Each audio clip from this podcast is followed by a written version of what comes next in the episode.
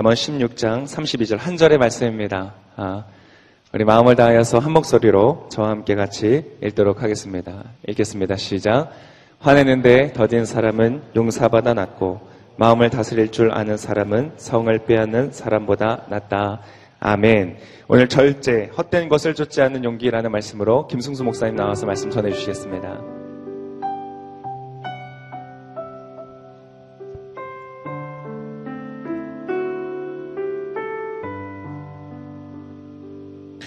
예, 이 시간 다시 한번 살아계신 하나님께 감사와 찬양의 박수를 올려드리겠습니다. 주님을 찬양합니다. 예, 여러분 잘 오셨습니다. 우리 있는 분들에게 인사하겠습니다. 잘 오셨습니다.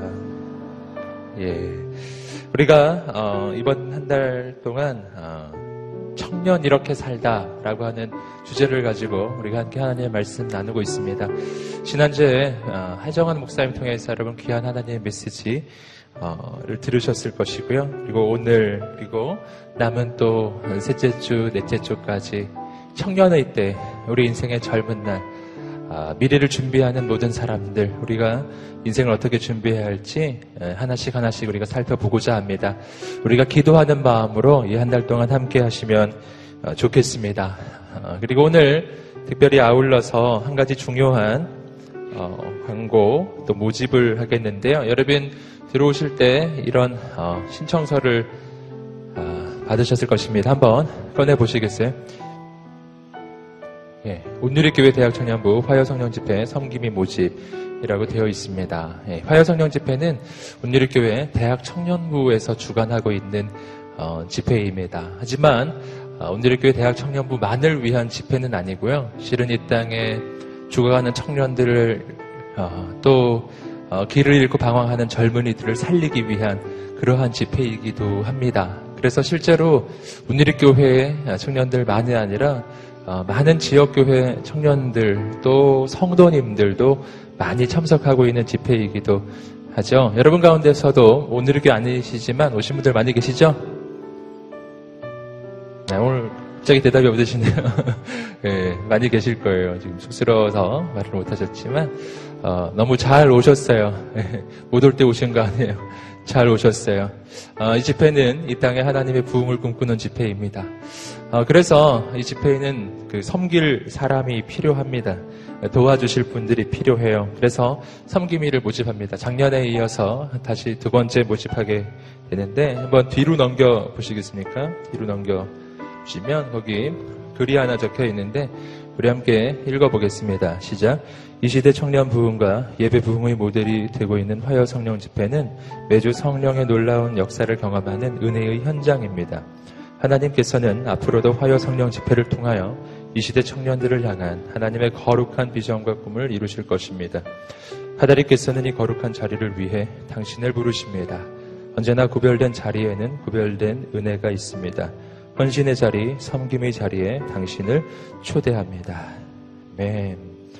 예, 이 화요성령 집회를 위해서 여기 보시면 필요한 팀들이 있습니다. 특별히 어, 안내팀과 중부 기도팀 이렇게 두 가지 영역에서 지금 모집을 하고 있는데요. 예, 화요성령 집회가 금년부터 좀 새로운 모습으로 단장하고자 합니다. 그래서 어, 안내를 섬기는 스태프들도 함께 서서 섬기시고요. 또 중보 기도도 좀 더 활성화하고자 합니다. 그 여러분 중보기도 제목 카드 쓰셔서 내시잖아요. 그 제목들을 가지고 스탭들이 함께 기도하거든요. 어, 여러분 가운데 그 기도에 동참하고 싶으신 분들 함께 여러분 좀 초대하고 싶습니다. 어, 이 화요 성령 집회는 그 하나님의 은혜로 또 기름 부으심으로 이루어지는 집회이지만 그 은혜와 기름 부으심은 분명히 사람을 통해서 어, 임하는 것이죠. 그 축복의 통로의 자리에 여러분 함께 하시지 않겠습니까? 네, 누구든지 좋습니다. 이 시간 이름 그리고 성별 보시면 쓰는 란이 옆에 있습니다. 이름, 성별, 또 생년월일, 연락처 이렇게 좀 쓰게 되어 있는데요. 뭐, 타교에도 지금 괜찮은 거예요. 그래서 물론 오늘의 교회 우리 청년들도 환영하고요. 어, 한번 지금 써 보시겠습니까? 지금 하나님께서 주시는 마음, 아, 이 집회 함께 생겼으면 좋겠다. 그 마음 계신 분은 이 시간 한번 작성하셔서 우리 스탭들이 네, 지금 바구니를 들고 서 있는데 손을 들어 표해 주시고 그 내주시면 감사하겠습니다. 혹시 펜이 없으신 분도 계실 텐데 손을 들어서 표해 주시겠어요? 그러면 우리 스탭들이 펜도 드리겠습니다. 예. 지금 이 은혜와 축복의 자리로 여러분을 초대하겠습니다. 예. 어, 지금 쓰셔서 내어주시면 되겠습니다. 스텝으로 섬기시게 되시면요. 집회 당일날 아, 다른 사람보다 조금 더 빨리 오셔서 좀 안내로 섬기시고요. 또 기도회가 있습니다. 그 기도회 자리에 여러분도 함께 섬기실 수가 있겠습니다. 또 아, 함께 섬길 때 더 큰 은혜와 축복이 있을 줄 믿습니다. 우리 스탭들이 좀 지나가 주시겠어요? 지나가시면서 좀 받아주시면 좋겠습니다. 지금 이 시간 어, 쓰셔서 해주시면 좋겠습니다. 많은 분들의 도움이 필요합니다.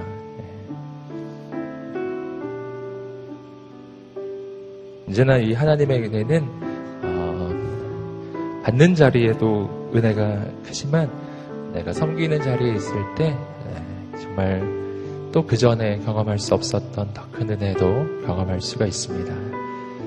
시간 여러분 어, 어, 이름과 그리고 특별히 연락처를 좀 정확하게 적어주시면 저희가 어, 잘 연락드리도록 하겠습니다.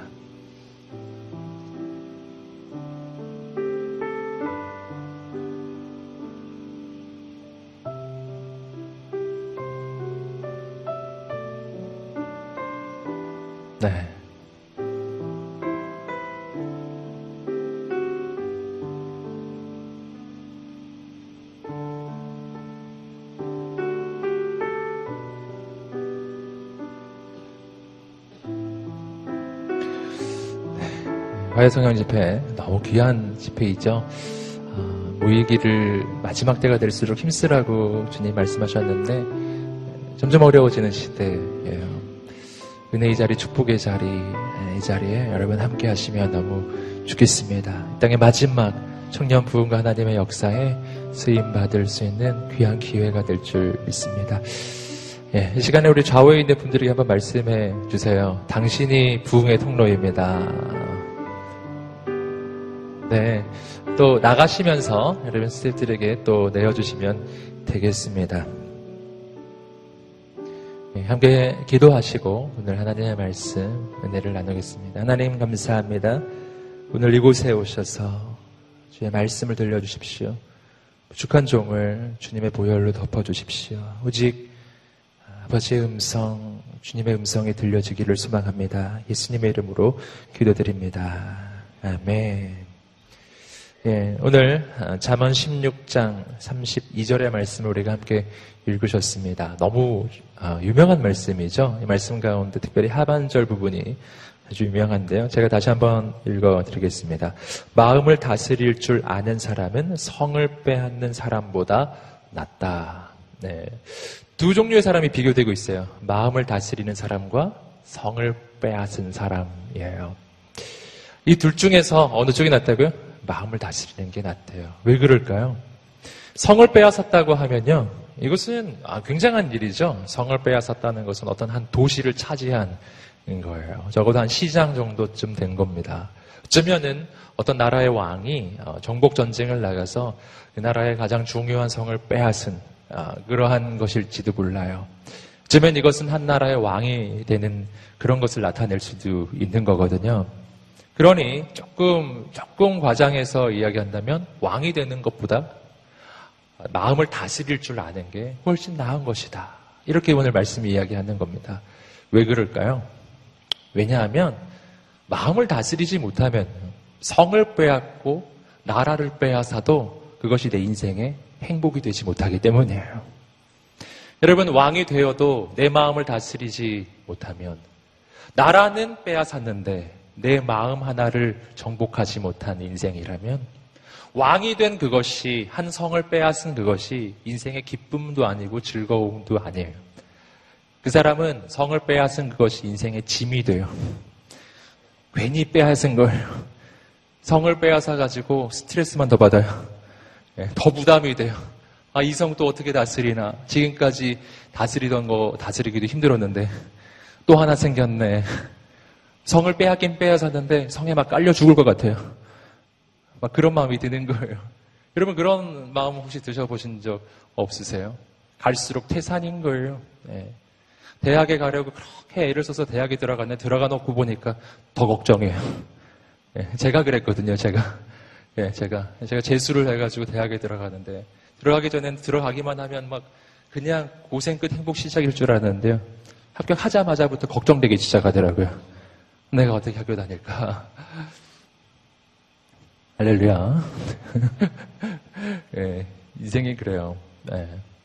마음을 다스리지 못하면 무언가 얻은 것이 이거 얻은 게 아닌 거예요. 그렇게 결혼하려고 애를 쓰고 애를 쓰고 소원했는데 결혼하고 나니까 더 태산해요. 예. 점입 가경이라고 하죠. 네. 그렇게 애를 써서 아이를 낳으려고 애를 썼는데 아이를 낳고 보니까 정말 죽을 것 같은 거예요. 네. 여러분, 인생이 그렇습니다. 마음을 다스리지 못하면 성을 얻어도 얻은 게 아닌 거예요. 마음을 다스리지 못하면 무언가 소원이 이루어져도 그 이루어진 게 아니라는 것입니다.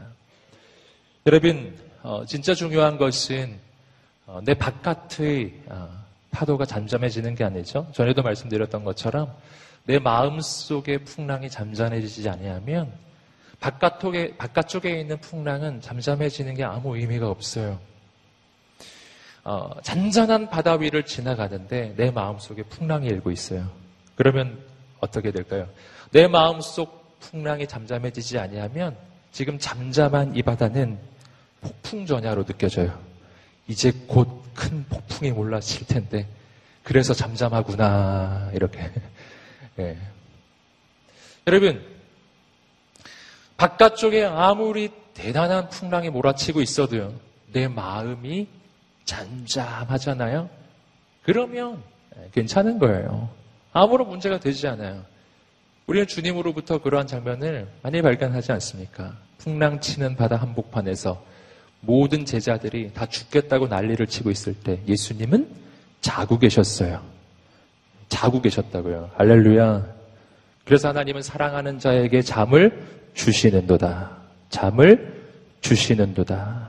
예, 늘 말씀드렸지만 뭐 지금은 아니고 나중에 집, 집에 가셔서 예, 집에 가셔서 머리를 이불에 대자마자 주무시는 역사가 있게 되기를 축복합니다. 아멘. 그래서 저는 요새 눕기가 두려워요. 누우면 바로 자기 때문에. 예. 하나님 은혜죠. 예.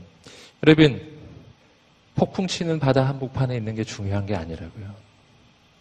내가 어디 있느냐는 중요하지 않아요. 다니엘은 사자굴 속에 들어갔어요. 하지만 평안해요. 사자굴 한복판에 있어도 내 마음은 평안할 수가 있다는 것입니다. 어디 있느냐가 중요하지 않아요. 사울 왕은 왕궁에 있었어요. 하지만 마음이 늘 불안한 거예요. 그 왕궁이 지옥이 되는 겁니다. 예, 좋지가 않은 거예요. 여러분, 운동 경기에서도 뭐가 제일 중요합니까? 멘탈이 중요하다고 하지 않아요? 멘탈. 들어보셨죠? 멘탈. 예. 어, 그, 여러분 우리 좋아하시는 그 김연아 선수, 그리고 아주 그 숙명의 라이벌 있잖아요. 아사다 마오. 네, 두 선수 사이의 가장 큰 차이는 멘탈의 차이라고 이야기하잖아요. 어, 김연아 선수는 적이 강하면 강할수록 더 강해지고 경기가 커지면 커질수록 더 평정해. 저희 마음의 평정심을 잃지 않는. 그리고 기량이 더 좋아져요. 아자다 마오 선수는 적이 강하면 더 약해지고 경기가 커지면 더 약해진다고 이야기해요. 제가 어떤 한 선수를 지금 비하하는 게 아니라 그 멘탈의 문제라고 이야기하거든요. 멘탈. 마음의 문제예요. 여러분, 어, 마음은 눈에 보이지 않습니다. 하지만 인생을 좌우합니다. 마치 건물의 기초가 눈에 보이지 않지만 그 기초가 바로 건물의 안전도를 결정하는 것과 같은 것이죠. 언제나 눈에 보이지 않는 것이 눈에 보이는 것을 좌우합니다. 눈에 보이지 않는 부분이 눈에 보이는 부분보다 훨씬 더 중요한 거예요. 여러분, 오늘 이 시간 말씀이 선포될 때, 오늘 우리가 마음을 다스릴 줄 아는 하나님의 사람들 되시기를 주님의 이름으로 축복합니다. 여러분, 그래서 하나님께서는 하나님의 사람을 세우실 때 언제나 이렇게 말씀해 주셨어요. 하나님께서 하나님의 사람을 세우셨을 때 공통적으로 가장 많이 해주신 말씀이 있습니다. 그게 뭐죠? 강하고 담대하라. 강하고 담대하라. 한번 외쳐보겠습니다. 강하고 담대할지어다. 아멘. 여러분, 강하고 담대하라는 게 어느 영역에 대한 이야기인가요? 여러분, 이것은 어떤 실력에 대한 이야기를 하고 있는 게 아닌 거예요. 이건 능력에 대한 이야기를 하는 것도 아닙니다. 강하고 담대하라는 말은 언제나 마음에 대한 이야기를 하는 거예요. 여호수아를 하나님께서 세우실 때 이렇게 말씀하셨죠. 여호수아 1장 7절 말씀 읽어 보시겠습니다. 시작. 오직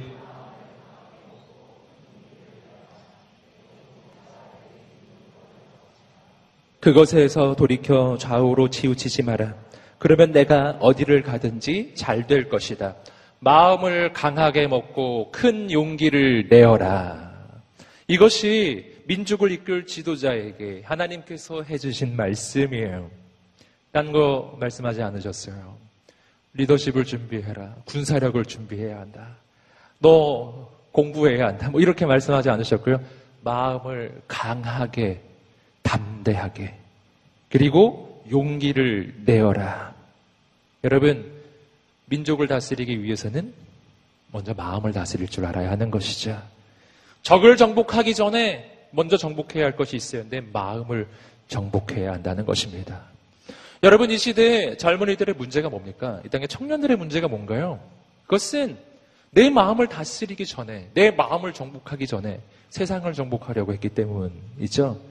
어떻게 해서든지 세상을 정복하고 어떻게 해서든지 나의 경쟁자들을 쓰러뜨리려고 여러분 그 전에 해야 할 일이 있다니까요. 내 마음을 다스리고 내 마음을 정복해야 하는 거예요. 그 다음에 비로소 그 다음 스텝이 시작이 되는 겁니다. 어떻게 우리가 마음을 다스리겠는가?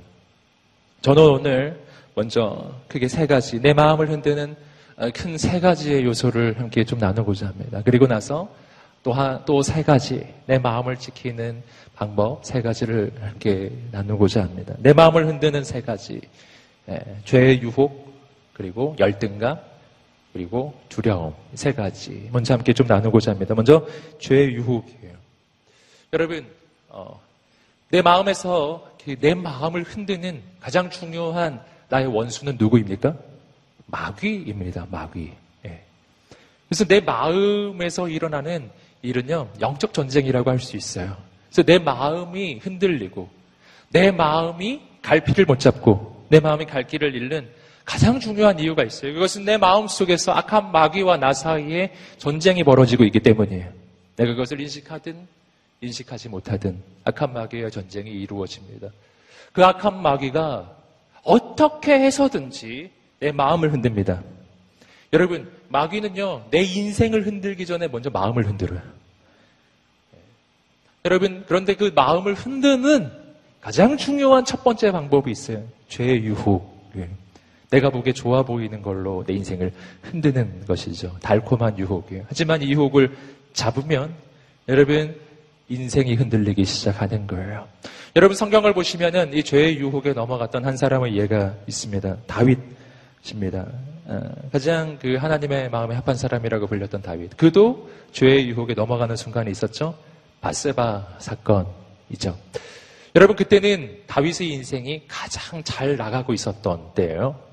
여러분 어, 어려웠던 때가 아니에요. 이제 나라가 너무 안정되어서 더 이상 다윗이 전쟁에 나갈 필요가 없었던 때. 병사들은 다 이제 전쟁 치료로 나갔는데 다윗은 그냥 병사들만 보내고 장군들만 보내고 예루살렘 성에 남아 있었던 거예요. 어, 그래도 되는 때죠. 여러분, 우리 인생이 진짜 위험한 때는 어, 위기의 때가 아니라 평강의 때. 여러분, 무엇이 잘 안 될 때가 아니라 무엇이 잘 되고 있을 때. 그때 아주 조심해야 되죠. 다윗이 쓰러진 때는 바로 그때였어요. 어, 다윗은 안타깝게도 그날 늦잠을 잤어요. 예. 하나님은 사랑하시는 자에게 잠을 주시지만 아침잠은 아니에요. 예, 밤잠을 주시는 거죠.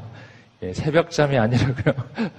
예, 새벽에 일어나서 큐티하고 새벽기도 기도로 시작해야 합니다. 다윗이 그날 새벽 기도를 했다면 그런 일이 일어나지 않았을 텐데 늦잠을 잔 거예요. 늦잠을 자고 늦지막히 일어나 왕궁 위를 거닐다가 우연히 옆집 여자가 그 어, 왕궁이니까 좀 높이가 높았겠죠. 어, 저 옆집 여자가 목욕하는 장면을 보게 되었는데 문제는 계속 봤다는 것이었어요. 그리고 묵상을 했다는 거죠. 예, 그, 여러분 오늘 우리가 아침에 일어나 가장 먼저 무엇을 묵상하세요? 말씀을 묵상하셔야죠.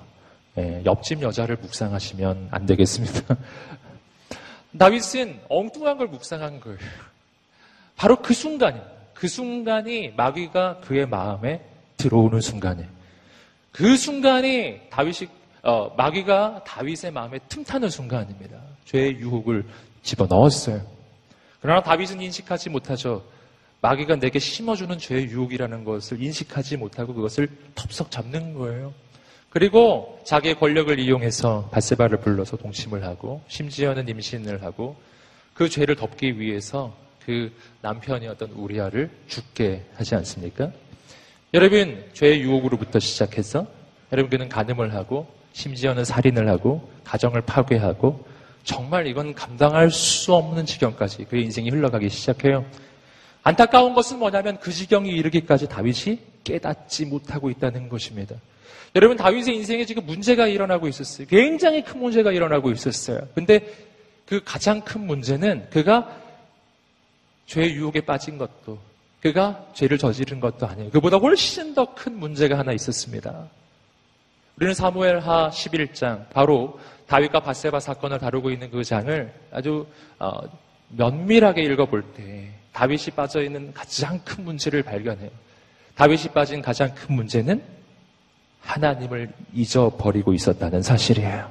우리가 그것을 어떻게 알 수 있냐면 다윗이 그 범죄를 저지르고 있는 사무엘하 11장을 아무리 읽어봐도 나오지 않는 단어가 두 개 있습니다. 절대 안 나오는 단어. 분명히 다윗이 생각 가운데 이 두 단어는 늘 있었던 단어인데 적어도 그의 마음이 죄의 유혹에 사로잡혀 있는 동안에는 나오지 않는 단어 두 단어가 있어요. 하나는 하나님. 하나님이 나오지 않아요. 사무엘하 11장에는 하나님이 등장하지 않아요. 또 한 가지가 안 나와요. 기도라는 단어가 나오지 않아요. 하나님도 안 나오고 기도도 안 나옵니다. 그리고 사우, 다, 다윗 왕의 인생은 걷잡을 수 없이 흘러가는 것입니다. 여러분 어떻게 해야 할까요? 여러분 죄의 유혹이 내 마음을 사로잡기 시작할 때 그때 그 모든 것에서 내 마음을 지키는 가장 중요한 방법은 하나님을 기억하는 것입니다. 여러분 기도하는 것입니다. 만약 다윗이 단 한 순간이라도 그의 마음에 죄의 유혹이 들어올 때 그의 마음 가운데 여러분 죄가 들어오기 시작했을 때 단 한 번이라도 돌아보았다면 단 한 번이라도 무릎을 꿇고 하나님께 여쭤보았다면 달랐을 거예요. 이렇게 여쭤봤어야 해요. 옆집 여자가 눈에 딱 보였을 때 무릎을 꿇고 하나님 계속 볼까요? 이렇게 물어봐야 된다는 겁니다. 그러면 하나님이 안 된다라고 하지 않으시겠어요? 또 물어봐야죠. 하나님, 바세바를 부를 수 있는데 불러올까요? 물어봐야 된다고요. 여러분, 내 마음에 죄의 유혹이 들어옵니다. 거기서 나 자신을 지키는 아, 아주 중요한 키 하나 알려드립니다. 하나님께 여쭤보세요. 하나님께 여쭤보세요. 옆 사람에게 말하세요. 하나님께 여쭤보세요. 어떤 사람인 하나님께서 거절하실 줄 알아요. 네, 어떤 사람이 아니라 대체로 압니다. 문제는 뭐냐면 하나님이 거절하실 걸 알기 때문에 안 물어봐요. 네, 대답이 너무 예측이 되는 거예요. 여러분, 난 하나님의 음성이 안 들리는 게 아니라 안 듣고 싶은 거예요. 여러분, 바로 그때 내가 하나님께 여쭤볼 왔을 때 하나님이 노라고 대답하실 것이 분명할 때가 있어요. 그때 멈춰야 한다는 사실을 기억하세요. 멈춰야 해요. 한 발짝을 디디면 걷잡을 수가 없는 거예요. 여러분, 내 마음의 한 자락을 죄의 유혹에 내어두지 마세요. 여러분, 말려들면 여러분 걷잡을 수 없게 돼요. 여러분, 반대의 케이스가 있습니다. 요셉. 어, 요셉. 전에도 한번 나눈 적이 있죠. 요셉. 그도 똑같은 성적 유혹에 앞에 있었어요. 여러분, 요셉이 당했던 성적인 유혹은 다윗 보다 훨씬 더 강력한 유혹이었어요. 다윗은 그냥 우연히 봤지만 그러나 요셉의 경우는 진짜 어떤 한 여인이 자신을 유혹하는 것이었고요. 그 여인은 분명히 예뻤을 것이고 뿐만 아니라 권력이 있었어요. 나의 여주인이었거든요. 여러분 정말 인생의 가장 그, 어, 그 팔팔한 젊은 날, 예. 쌩쌩한 젊은 날. 어떤 여자가 나를 유혹하는데 그는 나의 여주인이에요. 어떻게 거절하죠? 거절하면 무슨 일을 당할지 모르는데. 게다가 집에는 아무도 없었고 완전 범죄를 저지를 수 있는 바로 그 순간. 바로 그때 요셉은 거절을 해요. 차이가 있어요, 차이. 여러분, 요셉의 차이는 뭔가? 창세기 39장 9절 말씀입니다. 창세기 39장 9절 말씀입니다. 읽어보겠습니다. 시작. 이 집에서 저보다 큰 사람이 없습니다.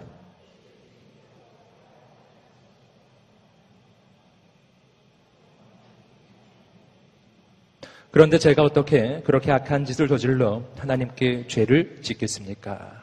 자, 보시면은 요셉이 거절할 때 하는 대답이 하나 있습니다. 그런데 제가 어떻게 그렇게 악한 짓을 저질러 하나님께 죄를 짓겠습니까? 하나님. 하나님. 여러분, 다윗이 죄를 저지를 때 거긴 하나님이 나오지 않아요. 요셉이 죄를 거절할 때 여기에는 하나님이 나와요. 하나님에 대한 의식입니다. 여러분, 우리 인생에 늘 하나님을 향한 의식이 있게 되기를 축복합니다. 어떻게 하나님 의식하죠? 내 죄악의 순간에 하나님을 의식하는 방법. 그건 뭘까요? 여러분, 그것은 일상의 삶에서의 하나님과의 교제의 삶입니다. 여러분, 매일매일 하나님과 교제하는 삶이 없으면 가장 결정적인 순간에 절대 하나님 기억할 수 없어요. 여러분, 다윗이 그 전날까지 매일매일 새벽 기도 하다가 딱 그날만 늦잠 잔 것일까요? 아니에요. 여러분, 매일매일의 삶 가운데 하나님과의 교제를 잃어버린 지 다윗의 인생은 오래된 거예요. 하나님과 교제하는 내 영혼의 이 감각을 잃어버린 거예요. 그는 하나님과 교제하지 않아도 별일이 없는 인생이 되어버린 겁니다. 그렇기 때문에 죄악의 유혹이 들어오는 순간 하나님이 생각이 안 나는 거예요. 하나님이 없은 지 오래이기 때문입니다. 여러분, 그러나 내가 오늘 아침에 새벽 기도를 하고, 오늘 내가 큐티를 냈고 하나님의 음성을 들었고, 방금 전까지도 하나님과 교제를 하며, 하나님과 동행했던 인생이, 라면, 죄의 유혹이 딱 들어올 때, 그때 하나님 기억나지 않을까요? 하나님 기억나는 거예요. 여러분, 요셉은 하나님의 기억이 나는 거예요. 왜냐하면 요셉은 그날도 하나님께 기도했고, 그날도 새벽 기도했고, 그날도 큐티를 한 것이거든요. 할렐루야. 할렐루야. 여러분, 일상의 삶 속에서의 하나님과의 교제가 없으면 결정적 순간에 죄의 유혹이 들어올 때 나는 그 죄의 유혹에 마음이 뺏긴다는 것입니다. 여러분, 매일매일 하나님과 만나는 인생이 되시기를 주님으로 축복합니다. 다윗과 요셉의 차이 가운데 또 한 가지 중요한 차이가 있습니다. 다윗은 마음이 부유하고 요셉은 마음이 가난해요. 다윗은 모든 게 잘 되고 있었어요. 그는 모든 걸 가진 왕이었고 요셉은 노예였어요. 네. 집에서 심지어 배신을 당하고 형들이 자기를 팔았고 머나먼 이국 땅에서 혈혈단신 노예인 거예요. 마음이 너무 가난합니다.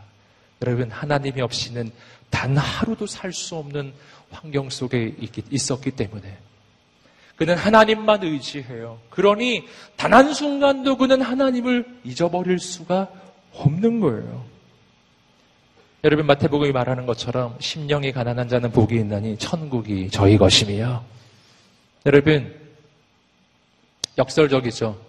그래서 모든 것이 잘 될 때, 내 마음이 부유할 때, 그때는 너무 위험한 순간입니다. 하지만 내 인생이 잘 되지 않고 내 마음이 너무 가난하고 하나님 없이는 살 수 없어서 오늘 이 자리에 나오셨다면 여러분 그렇다면 여러분 오늘 지금 여러분은 너무너무 좋은 상태에 있다는 것입니다. 하나님께서 여러분의 인생 가운데 새 일을 이루실 것입니다. 할렐루야.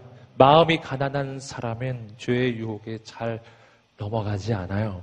하나님이 그의 인생에 늘 있기 때문이에요.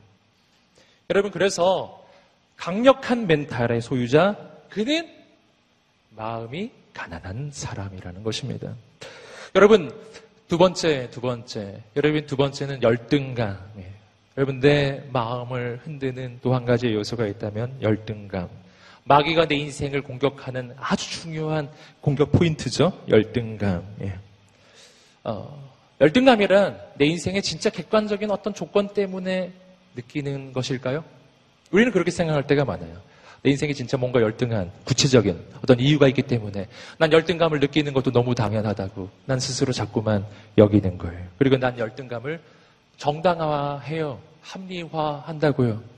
여러분 그러나 성경 전체를 어, 비추어 봤을 때 결코 그렇지 않다는 사실을 깨달아야 합니다. 여러분 열등감이라고 하는 이 감정은요 구체적인 조건에서 나오는 게 아니에요. 열등감이라고 하는 이 감정은요 악한 마귀가 나로 하여금 하나님의 비전을 바라보지 못하게 하려고 나로 하여금 하나님께서 예비하신 가장 놀라운 그 계획 가운데 들어가지 못하게 하려고 내 마음을 왜곡시킨 거예요. 여러분, 진짜 열등감을 느낄 만한 이유가 있기 때문이 아니라고요. 여러분, 성경에서 우리는 그런 것을 너무너무 많이 발견하는 거예요. 진짜 열등감을 느껴야 하는 사람인데 열등감을 안 빠지는 거예요. 금방 보셨던 요셉 같은 사람이.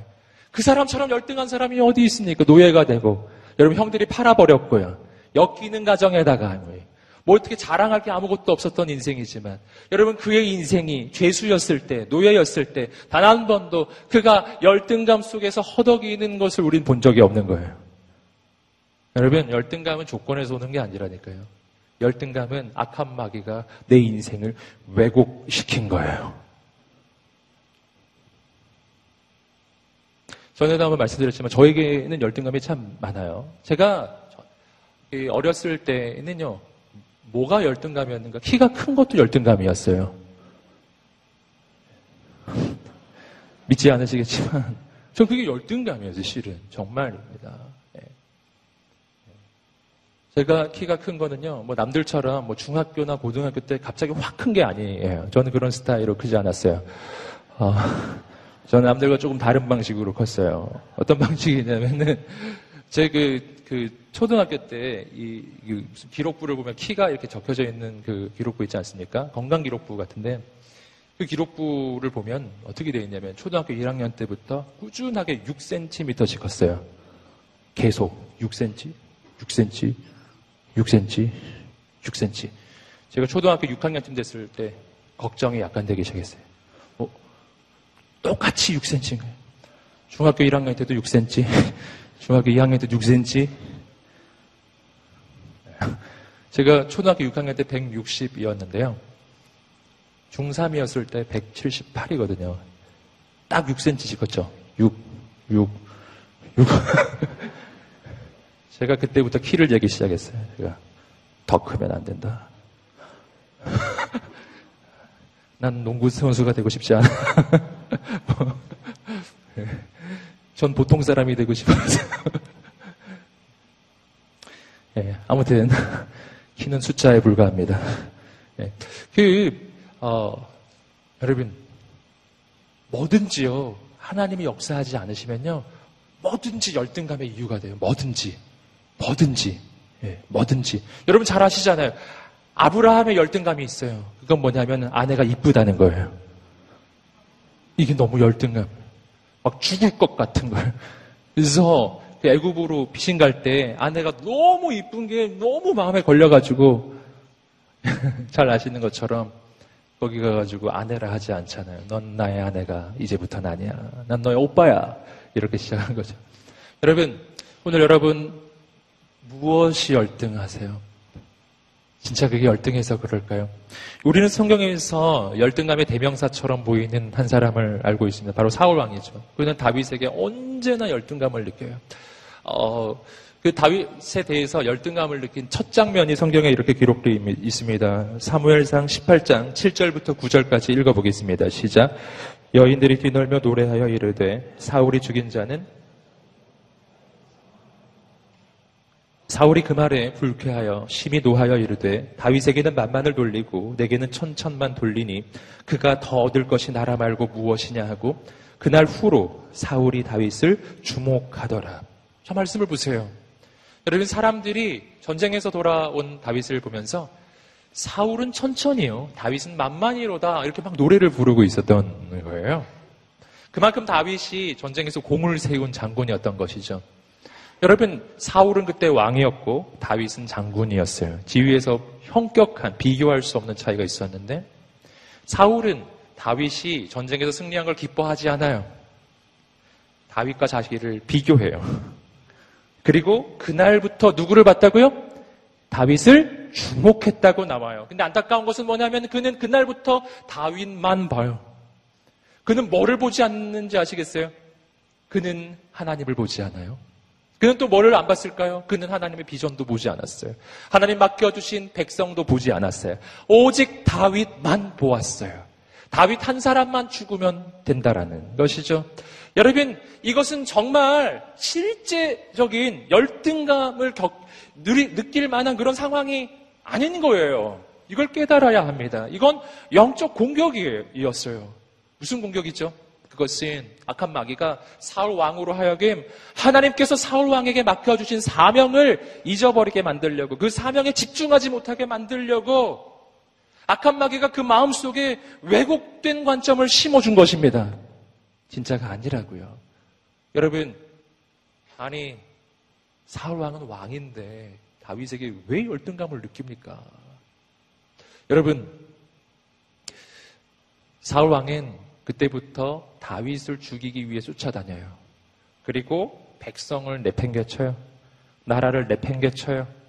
여러분, 그를 왕으로 세워주신 분은 누구십니까? 하나님이셨어요. 그는 하나님을 봐야 했어요. 하나님의 비전을 봐야 했어요. 근데 다윗만 보다가 인생이 끝나버린 것입니다. 여러분, 가만히 생각해 보세요. 내 인생의 열등감, 내 인생의 비교 의식은 언제나 똑같은 양상으로 나타납니다. 내가 나의 경쟁자만 보고 있는 동안, 내가 나와 비교 대상이 되는 누군가를 보고 있는 동안, 나는 하나님을 보고 있지 않은 거예요. 나는 그동안 하나님의 비전도 보고 있지 않아요. 그것이 바로 마귀가 노리는 것입니다. 내 마음이 열등감에 잡혀 있는 동안 내 인생은 내 인생 안에는 하나님의 모든 비전이 올 스톱이에요. 그리고 그렇게 끝나버린 것입니다. 여러분, 오늘 우리가 마음을 다스리는 인생이 되시기를 주님의 이름으로 축복합니다. 여러분, 하나님의 사람의 레이스, 인생의 레이스에 대해서 성경은 이렇게 말해주고 있어요. 디모데 후서 4장 7절, 8절 말씀을 읽어보시겠습니다. 시작. 나는 선한 싸움을 마치고 경주를 마치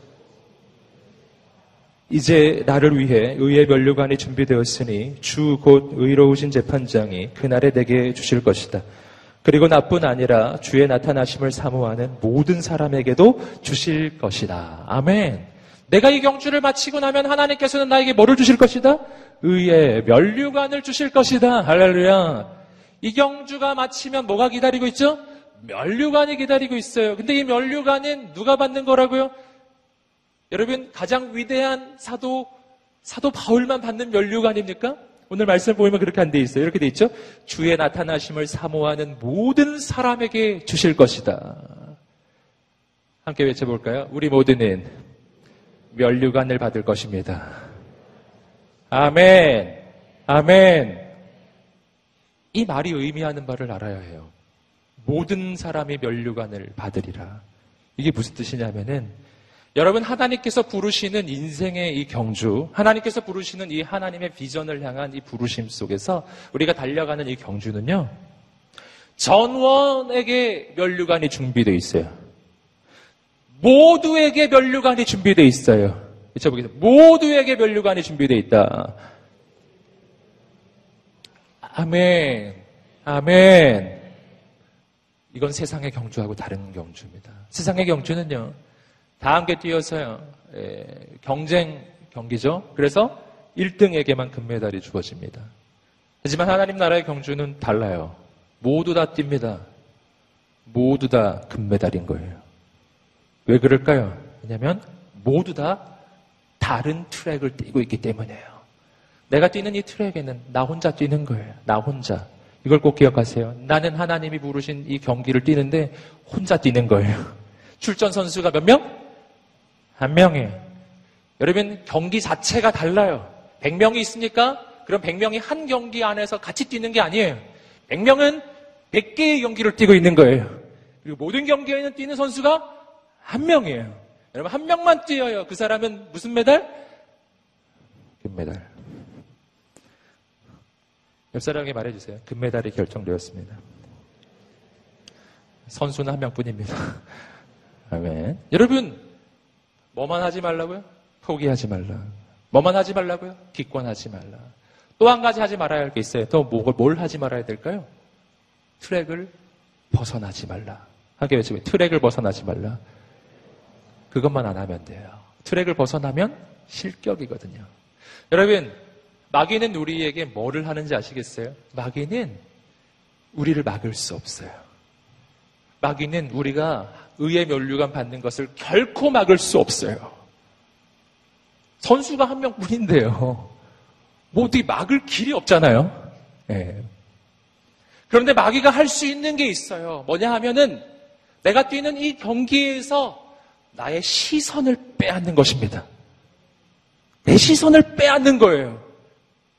여러분 선수가 뭐만 놓치지 않으면 결승점을 향해 갈 수 있을까요?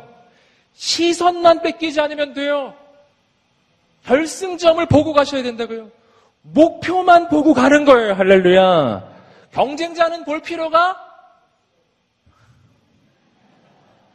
경쟁자는 볼 필요가 없어요. 왜? 없으니까. 경쟁자가 없는데 어딜 봐요? 나밖에 없는데. 예. 경쟁자가 없잖아요. 혼자밖에 없는데. 마귀는 내 시선을 돌려요. 목표점이 아니라 누구에게로? 다른 사람에게로. 그 사람은 나와 다른 경기를 뛰고 있는데 그 사람을 자꾸 보게 하는 거예요. 그리고 그 사람 트랙에 자꾸 가려 그래요. 예, 나는 100m 선수인데 자꾸 높이 뛰기 쪽으로 뛰어가. 자꾸 가, 막.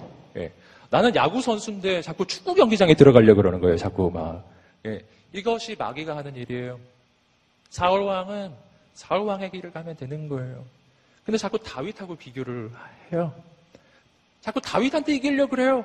사울 왕은 다윗하고한테 이길 필요가 없어요. 사울 왕은 그냥 하나님 사울 왕에게 맡겨주신 사명 감당하며 가면 되는 것입니다. 그는 비전만 보면 돼요. 이스라엘 나라를 향한 비전. 그 비전만 보고 있으면 사울 왕은 다르게 볼 수 있습니다.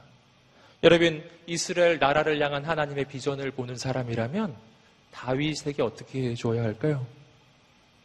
상을 줘야죠. 승리를 거두고 왔지 않습니까? 감히 네가 나보다 더 승리를 크게 거두다니 말이 되는 소린가요 이게 지금? 아니죠. 여러분 얼마나 고마워요. 내가 못한 일을 해준 나의 장수 얼마나 고맙냐고요. 축복해야죠. 하나님의 비전을 이루는데 꼭 필요한 사람 꼭 붙잡아야죠. 죽이면 안 되죠. 여러분, 비전을 바라보시기를 주님으로 축복합니다. 내가 열등감에 사로잡힐 때 가만히 생각해 보세요. 난 지금 시선을 놓치고 있어요. 여러분, 목표를 향한 시선을 놓치면 사람이 보이게 돼 있습니다. 목표를 향한 시선을 놓치면 난 비교의식에 빠져요. 내 마음은 흔들리기 시작해요. 목표를 향한 시선을 놓치면 마귀는 내 마음을 빼앗아 갑니다. 그리고 내 인생은 거기서 끝나요. 저는 여러분 격려합니다. 오늘 하나님 바라보시기를 주님으로 축복합니다. 여러분, 담대한 하나님의 사람이 되십시오. 세 번째는 두려움입니다. 두려움. 내 마음을 빼앗는 또 한 가지 요소는 두려움. 내 인생을 흔드는 요소이죠. 잘 아시는 것처럼 두려움이란 본질적으로 그 단어가 의미하는 그, 어, 그 의미는 그 안에 어떤 걸 포함하냐면은 실체가 없음이라는 그 의미를 포함해요. 내가 무언가를 두려워하고 있다는 것은요, 그 일이 아직 일어나지 않았음을 의미해요. 그렇죠? 우린 이런, 이미 일어난 일은 두려워하지 않아요. 이미 일어나 버렸는데 뭐 두려워할 게 뭐 있어요? 일어났는데. 예. 우리는 대학에 떨어진 다음에 떨어질까봐 두려워하나요? 벌써 떨어졌는데 왜 두려워해요? 언제나 이미 일어난 일이 아닌 앞으로 일어나게 될 것에 대한 막연한 두려움이에요. 여러분 두려움은 언제나 실체가 없어요. 일어나지 않은 일에 대한 막연한 두려움. 이것은 결코 하나님이 주시는 마음이 아니에요. 이미 일어난 일은 대책을 세우면 되는 것이. 아직 안 일어났는데 마음에 막 두려움이 밀려오거든. 담대하게 일어나서 믿음으로 선포하시기를 주님으로 축복합니다. 일어나지 않은 일에 대한 막연한 두려움. 여러분 우리는 그것을 그 어, 아주 유명한 장면이죠. 가나안 땅을 향한 12명의 정탐꾼 사건에서 발견하잖아요. 10명의 정탐꾼과 여호수아와 갈렙의 보고 사이에는 아주 중대한 차이가 하나 있습니다. 이게 민수기 13장 32절 33절 말씀을 함께 읽어보겠습니다. 시작. 그러고는 그들이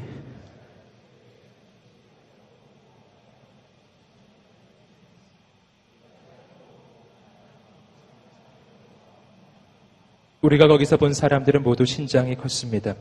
우리가 거기서 네피림, 곧 네피림에게서 나온 안악 자손들을 보았습니다. 우리 눈에도 우리가 메뚜기 떼처럼 보였으니 그들 눈에도 마찬가지였을 것입니다. 열명의 정탐꾼은 정탐하고 와서 이렇게 말하죠. 우리는 메뚜기 떼처럼 보인다. 난 메뚜기 떼고 그들은 거인들입니다. 거긴 사람을 잡아먹는 땅입니다. 자, 이제 반대의 경우 여호수아와 갈렙이 하는 보고를 보세요. 민수기 14장 7절부터 9절까지 말씀 읽어보겠습니다. 시작. 온 이스라엘 회중에게 말했습니다. 우리가 살펴보고 온 그 땅은 아주 좋은 곳입니다. 여호와께서 우리를 기뻐하신다면 우리를 그 땅 곧 적과 꿀이 흐르는 땅으로 이끄시고 제발 여호와께 반역하지 마십시오. 그 땅 사람들을 두려워하지 마십시오. 그들은 우리의 밥입니다. 그들의 보호자는 그들을 떠났고 여호와는 우리와 함께 계십니다. 그들을 두려워하지 마십시오. 두려움 속에 사로잡힌 열명의 정탐꾼과 담대한 여호수아와 갈렙 같은 것을 보고 왔는데 다른 보고를 하고 있어요. 자, 이 두 그룹의 보고 사이에 아주 결정적 차이가 하나 있습니다. 여호수아와 갈렙의 보고 안에는 들어 있는 단어인데 이 10명의 정탐꾼의 보고 안에는 들어있지 않은 단어가 하나 있어요. 이게 뭐죠? 뭘까요? 하나님이라는 단어예요. 하나님이라는 단어. 여러분, 왜 10명의 정탐꾼은 그들의 마음이 두려움에 휩싸입니까? 그들은 하나님에 대해서 전혀 말하지 않았어요. 그들은 오직 그 땅에 대해 말을 하고 그 땅에 있는 사람에 대해 말하고 자신들에 대해 말을 한 거예요. 땅만 보고 그 땅에 있는 사람만 보고 나만 보면 내가 메뚜기처럼 보인 거예요. 하나님 보지 않으면 내 인생은 늘 메뚜기처럼 보이는 것입니다. 진짜 메뚜기여서가 아니에요. 하나님을 보지 않으면 일어나는 현상입니다. 여러분, 내 인생을 돌아보니 내가 메뚜기처럼 느껴지세요? 그러면 내가 진짜 메뚜기여서가 아님을 꼭 아셔야 해요. 그 순간 여러분 깨달아야 합니다. 아, 내가 하나님을 보고 있지 않구나. 하나님 보고 있지 않구나. 여러분, 여호수아와 갈렙의 보고 안에는 하나님이 등장해요. 그들의 신은 그들을 떠났고 하나님은 우리와 함께 하시니 그들이 우리의 밥이라. 아멘. 우리는 메뚜기 떼일지 모른다. 하지만 그들은 메뚜기 밥이다. 이 영적인 차이를 꼭 보시기를 주님으로 축복합니다. 여러분, 두려움을 이기는 것, 그것은 하나님을 향한 믿음이에요. 오직 그것만이 두려움을 이깁니다. 그래서 하나님께서는요, 때로는 우리로 하여금 정말 하나님을 만나게 하시려고 아주 특단의 방법을 쓰실 때가 있어요. 네. 어, 어. 예수님께서 바닷무리를 걸어오신 그 사건 아시죠? 그 사건은 사실은 어, 질문이 좀 있어요. 무슨 질문이 있냐면은 왜 예수님은 제자들이 밤새도록 그, 그 바다 물결 때문에 파, 풍랑 때문에 그렇게 그 고생하고 나서 새벽녘이 돼서야 예수님은 제자들을 찾아가셨는가? 이 질문 첫 번째예요. 왜냐하면은 그 사건을 보시면요. 어, 제자들에게 예수님이 바다 물 위를 걸어서 가시거든요. 언제 가시냐 하면은 새벽녘에 가세요. 가장 밤이 깊었던 때예요. 이게 뭐를 의미하냐면 밤새도록 제자들이 고생했단 뜻이에요. 아니 예수님 고생하기 전에 고생하기 전에 도와주셨어야죠. 근데 다 고생은 뭐 고생대로 다 하고 나서 뭐 오시면 뭐 무슨 소용 있어요. 뭐 이렇게 질문할 수 있잖아요. 이 질문이에요. 왜? 왜 이렇게 늦게 오셨나요? 또 한 가지 질문이 있습니다. 그것은 뭐냐면요. 자, 예수님이 풍랑을 잠잠케 하시는 그 능력, 그 능력. 우리는 그 능력을 성경에서 최소한 두 번 이상은 발견했어요. 여러분, 풍랑이 막 치고 있을 때 예수님이 그 풍랑을 잠잠케 하는 방법은 딱 하나예요. 잠잠하라. 말 한마디면 끝나요. 예수님이 뭐 그렇게 막 대단히 노력한 게 아니라고요. 잠잠하라. 끝이에요. 그런데 예수님은 굳이 그 바닷무리를 걸어서 굳이 고생하시면서 그리고 제자들 앞까지 가셔서 그 풍랑을 잠잠케 해주시거든요. 주님은 그렇게 안 해도 돼요.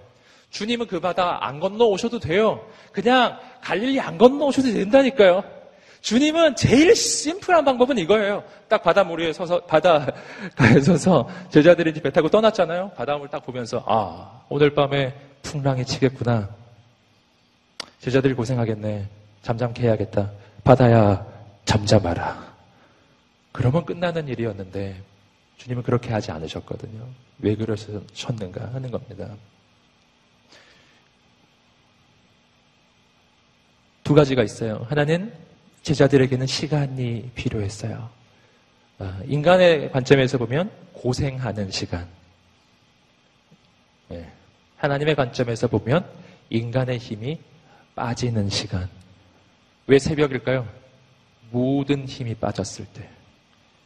내 힘이 다 했을 때. 만약 저녁 무렵에 그냥 하나님께서 그냥 풍랑 담장 그리고 그냥 평안히 보내셨다면 그들은 그걸 하나님의 은혜라고도 느끼지 않았을 거예요. 주님은 왜 굳이 그들에게 걸어서 가셨을까요? 바다 물 위를 걸어가시는 예수님의 모습을 보여주시기 위함이에요. 주님이 어떤 분이신지를 보여주시는 거예요. 여러분, 가장 깊은 절망 속에, 가장 깊은 절망 속에 모든 힘이 다 빠졌을 때, 그 바닷물 위를 걸어서 오셔서 그 바닷물을 잠잠케 하시는 예수님을 발견하는 순간, 그들은 예수님이 어떤 분이신지에 대해서 가슴 깊이, 뼛속 깊이 느끼는 거예요. 이건 완전히 다른 거예요. 내 인생이 평안할 때 물 위에 서 계신 주님을 보면 이거는 쇼예요. Wow, 주님. 놀라워요. 예. 예.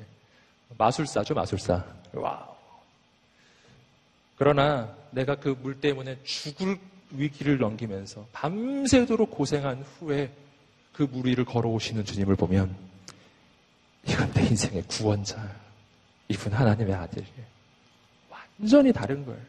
정말 하나님을 만나는 거예요. 가장 깊은 어둠 속에서 별이 가장 반짝이게 보이는 것처럼 내 인생의 가장 깊은 절망 속에서 예수 그리스도의 능력은 가장 강력하게 느껴집니다. 주님은 내가 주님을 그렇게 만나기를 원하시는 거예요. 그리고 그 다음부터 나는 다시는 파도를 두려워하지 않는 인생으로 바뀌는 것입니다. 절대 두려워하지 않을 것입니다.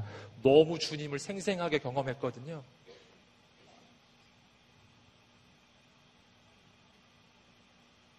제가 네팔 아울리치를 가셨, 가셨을 때, 그, 어, 그 스토리를 제가 여우사 운동제에서 한번 말씀드린 적이 있는데, 아, 이런 이야기예요. 그, 아울리치 간 지역이 산 위에 있었어요. 그래서 등산을 3시간쯤 해서 갔어야 했거든요. 정말 열심히 올라갔어요. 제가 뭐, 키는 숫자에 불과하다고 말씀드렸죠. 네, 별로 그렇게 체력이 강한 편이 아니라서 너무 힘들었거든요. 죽을 것 같았어요. 막 땀 너무 많이 나고 막, 야. 그래서 하여튼 갔는데 마지막 그래서 이제 고지에 도달하기 아울지 사역지가 산, 산 위에 있어서요. 마지막 고지에 도달하기 직전에 마지막 상점 마치 뭐 고속도로 마지막 휴게소처럼 뭐 그런 게 있었어요. 그 마지막 상점에서 그 마운틴 듀를 팔았거든요. 저는 마운틴듀를 그렇게 즐겨 먹지 않아요. 저 한국에서 거의 먹어본 적이 없어요, 거의. 근데 먹어본 기억이 거의 없었어요. 뭐 이게 그렇게 선하겠는가? 저는 늘 그렇게 생각했어요. 근데 거기는 파는 게 마운틴듀 뿐이에요. 선택이 없어요. 이제 콜라를 팔았으면 콜라 먹었을 수도 있는데 그것만 파는 거예요. 근데 너무너무 땀이 많이 나가지고 막 죽을 것 같아가지고 판다 그래서 먹었거든요. 딱 한 모금 마셨는데 저는 마운틴듀가 이렇게 맛있는 음료라는 사실을 네팔에서 깨달았다는 사실을 할렐루야. 여러분 가장 깊은 갈증 속에서 나는 마운틴듀가 가지고 있는 가장 놀라운 가능성을 본 거예요. 아, 이 음료가 이럴 수도 있구나. 네. 그 맛은 그 다음에 다시는 느끼지 못했어요. 여러분, 똑같다니까요. 내 인생의 가장 깊은 절망의 순간에 나는 하나님의 여러분 최고치를 보게 될 것입니다. 하나님의 최대치를 보게 될 것입니다. 그전에는 한 번도 볼 수 없었던 하나님의 가장 강력한 능력을 보게 될 것입니다. 나는 다시는 두려움 속에 빠져들지 않을 것입니다. 여러분 이것이 바로 하나님께서 때로 우리의 인생 가운데 그 깊은 절망의 밤을 주시는 까닭이에요. 하나님 만나게 하려고.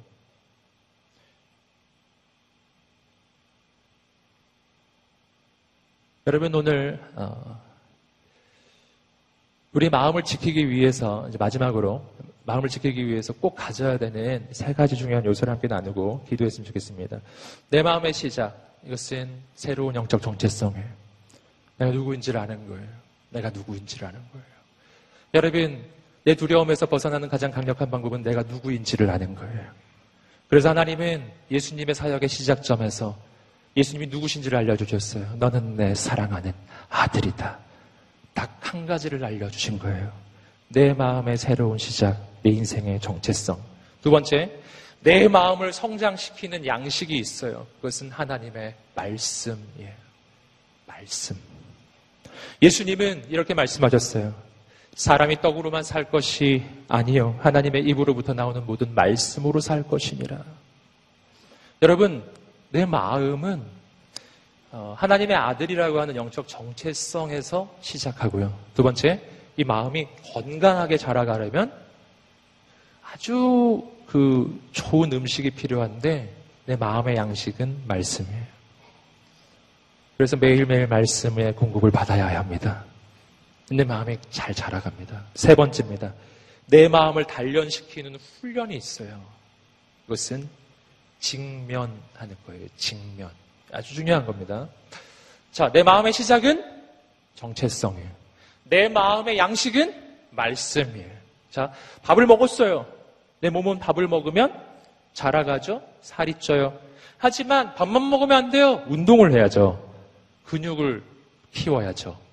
그래서 훈련을 해야 하는 겁니다. 그래서 내 마음도 똑같습니다. 마음의 양식인 말씀이 내 안에 들어와 내 마음이 자라갑니다. 하지만 내 마음도 근육이 필요해요. 내 마음에 근육이 생겨나야 돼요. 그래서 어떤 문제를 만나도 그 문제를 헤쳐나갈 수 있는 내 마음이 아주 단련된 근육질 마음이 돼야 된다는 겁니다. 그러려면 어떻게 된다고요? 직면. 문제를 만났을 때 도망치면 안 됩니다.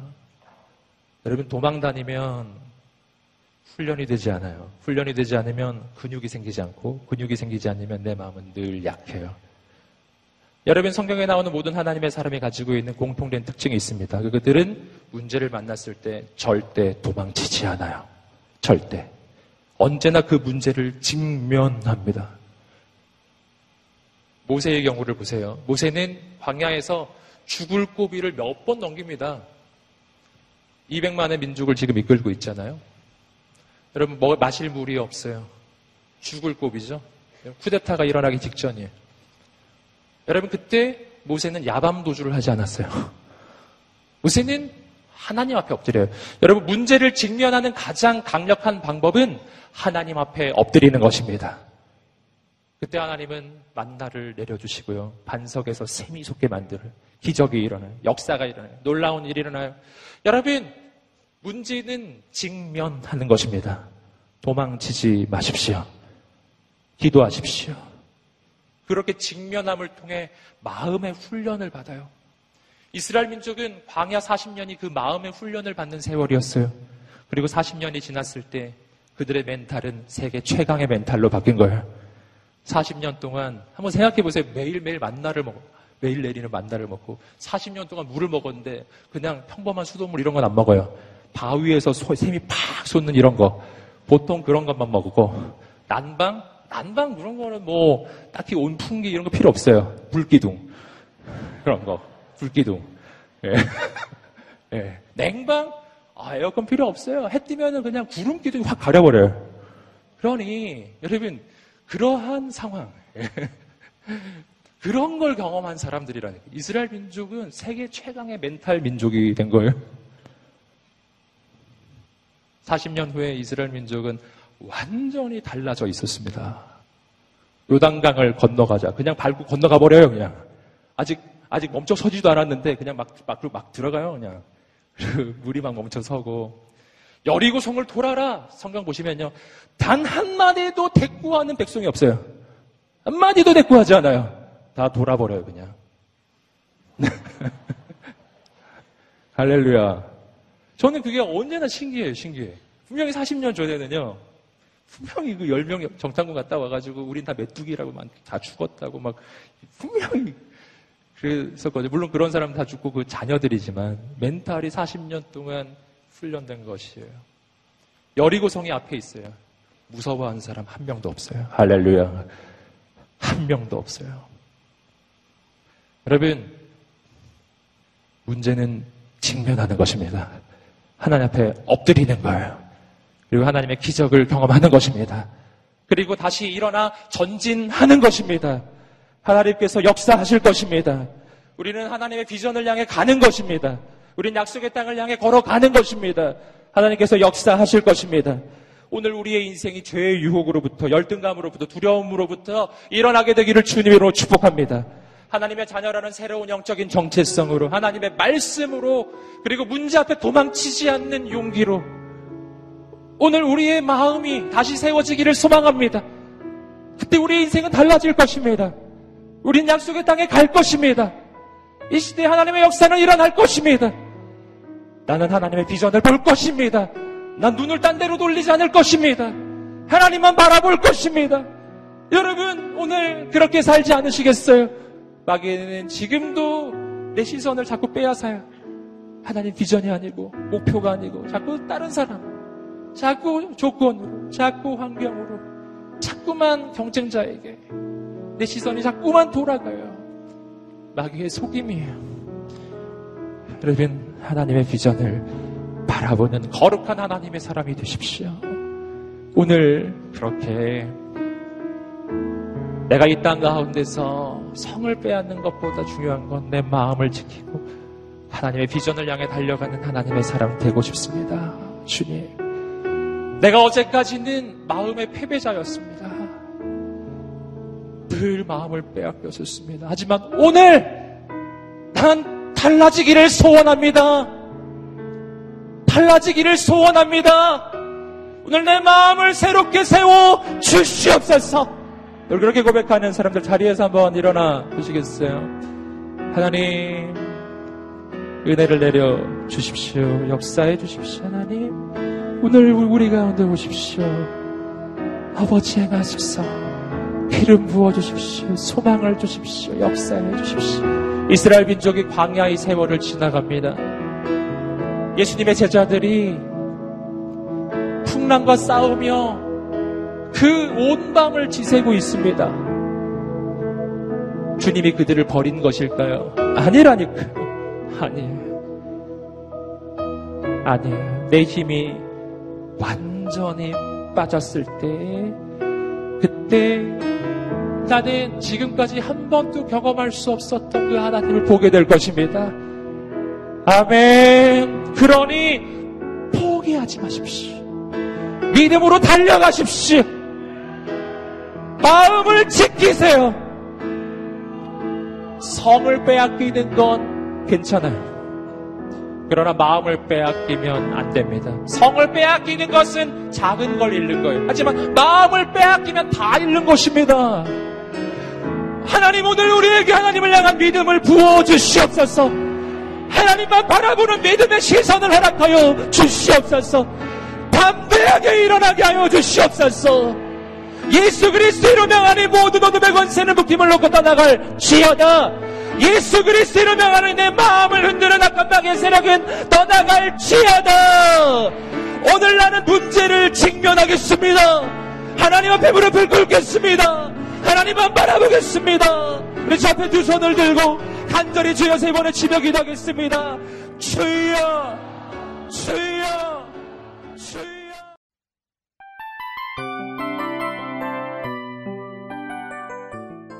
이 프로그램은 청취자 여러분의 소중한 후원으로 제작됩니다.